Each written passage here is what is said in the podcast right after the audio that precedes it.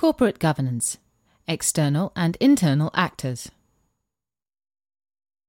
Corporate governance is a process and a system, and as with any system, it has many parts. The paper P1 study guide recognizes this in two parts, A1G and A1H, and the paper P1 exam could ask about any of these. While each one has a role, they are not all a part of a company's internal structure both internal and external actors can have a role in governance. Study Guide Section A1G is concerned with internal actors, and Section A1H is more concerned with external actors.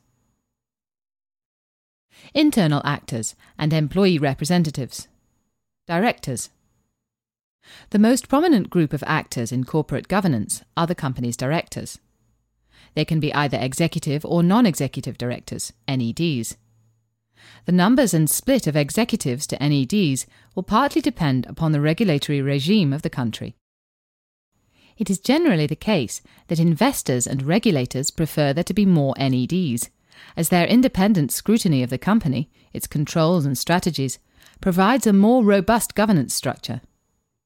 In a unitary board structure, all directors share legal responsibility for company activities, and all are accountable to the shareholders. In most countries, all directors are subject to retirement by rotation, where they either step down or offer themselves for re election by the shareholders for another term in office. Directors are collectively responsible for the company's performance, controls, compliance, and behaviour. This means that the board of directors must discuss and agree strategies to maximise the long term returns to the company's shareholders. They must also comply fully with relevant regulatory requirements that will include legal, accounting, and governance frameworks. Company Secretary In most countries, the appointment of a company secretary is a compulsory condition of company registration. This is because the company secretary has important responsibilities in compliance, including the responsibility for the timely filing of accounts and other legal compliance issues. In addition to this responsibility for compliance with relevant laws and regulatory frameworks, the Company Secretary often advises directors of their regulatory and legal responsibilities and duties. His or her primary loyalty is always to the company. This means that in any conflict with another member of the company, such as a director, the company secretary must always take the side most likely to benefit the company, rather than any single director. Technical knowledge is therefore an important part of this role.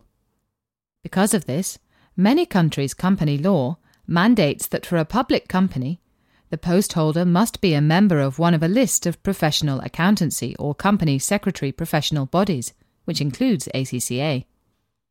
The major roles include maintaining the statutory registers, such as the share register, ensuring the timely and accurate filing of audited accounts and other documents to statutory authorities, e.g., government companies, agencies, and tax authorities, providing members, e.g., shareholders and directors, with notice of relevant meetings, organising resolutions for and minutes from major company meetings, like the AGM keeping records from these and other meetings.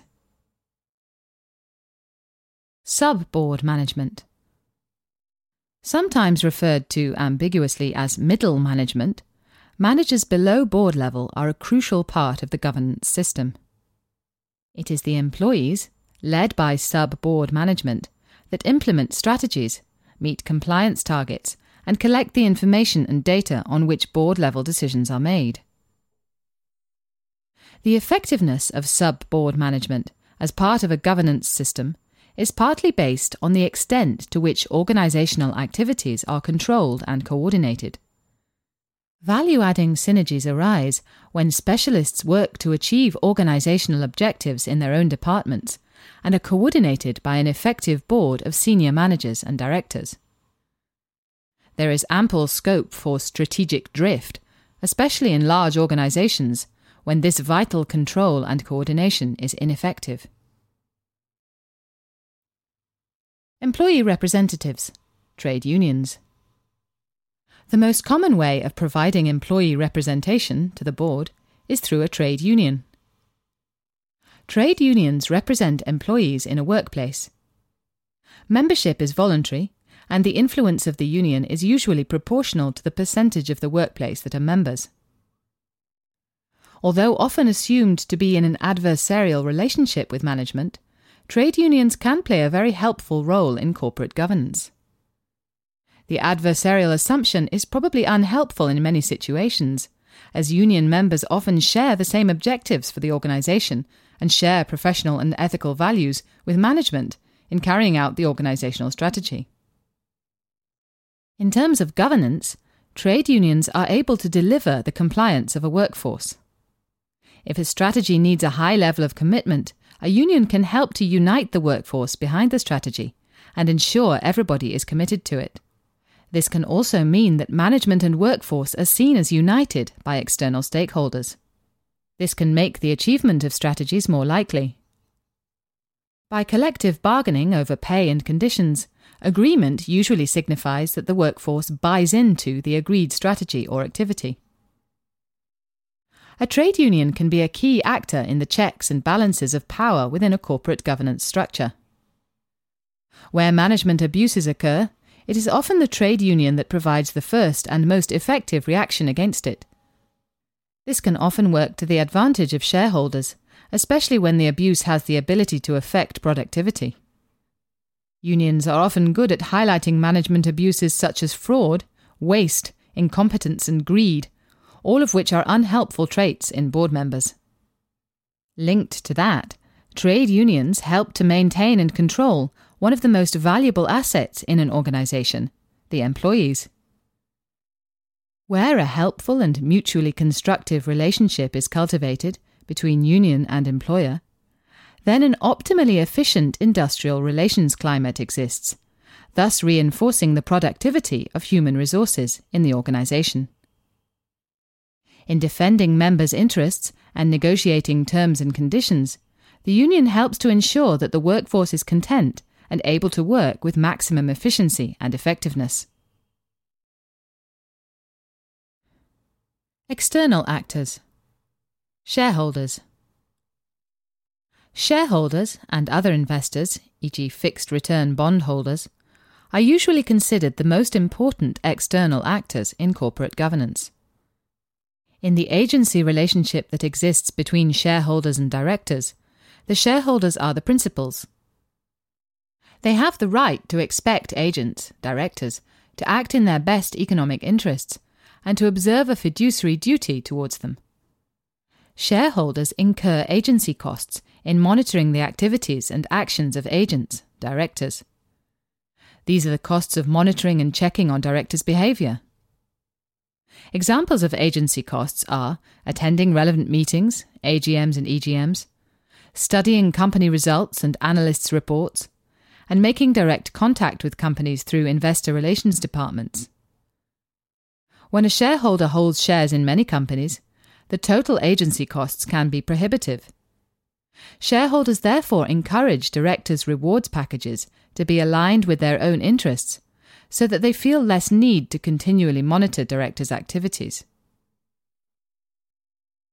The Paper P1 study guide considers two types of shareholder small investors and institutional investors. Small investors are individuals who hold shares in unit trusts, funds, and individual companies. They typically buy, hold, or sell small volumes and tend to have fewer sources of information on companies than institutional investors. They also often have narrower and less robust portfolios, which can mean that agency costs are higher, as the individuals themselves study the companies they have invested in for signs of changes in strategy, governance, or performance. Institutional investors are by far the biggest investors in companies, and they dominate the share volumes on most of the world's stock exchanges. Pension funds, insurance companies, unit trust companies, and similar financial institutions hold large numbers of shares in individual funds, with each fund being managed by a fund manager. Individuals, either directly or through investment products, such as pensions or endowments, buy into investment funds, that are then managed by selectively buying, holding, or selling shares and other investments. When the fund grows or reduces in value, the member gains or loses value as a result. Fund managers do have some influence over the companies that they hold shares in, with greater influence obviously being associated with higher proportionate holdings.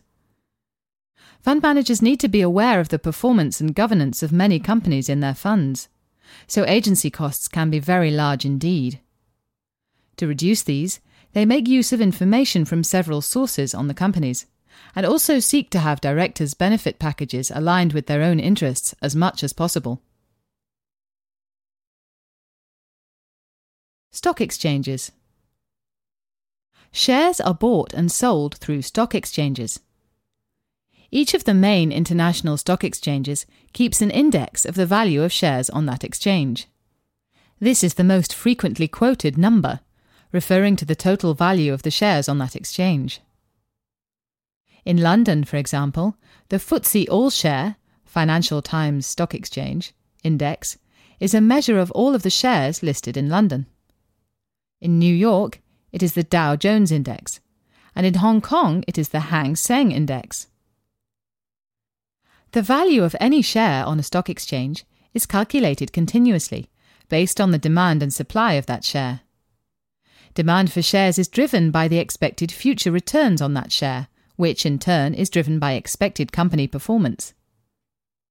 Information suggesting an increase in performance will tend to increase demand for a given share. Anything suggesting a deterioration in performance will cause fewer shares to be demanded. The price of a share rises and falls with supply and demand until the equilibrium price is achieved, when the same number of shares is supplied and demanded. Any change in supply or demand will then move the equilibrium price, i.e., the share price on the stock exchange.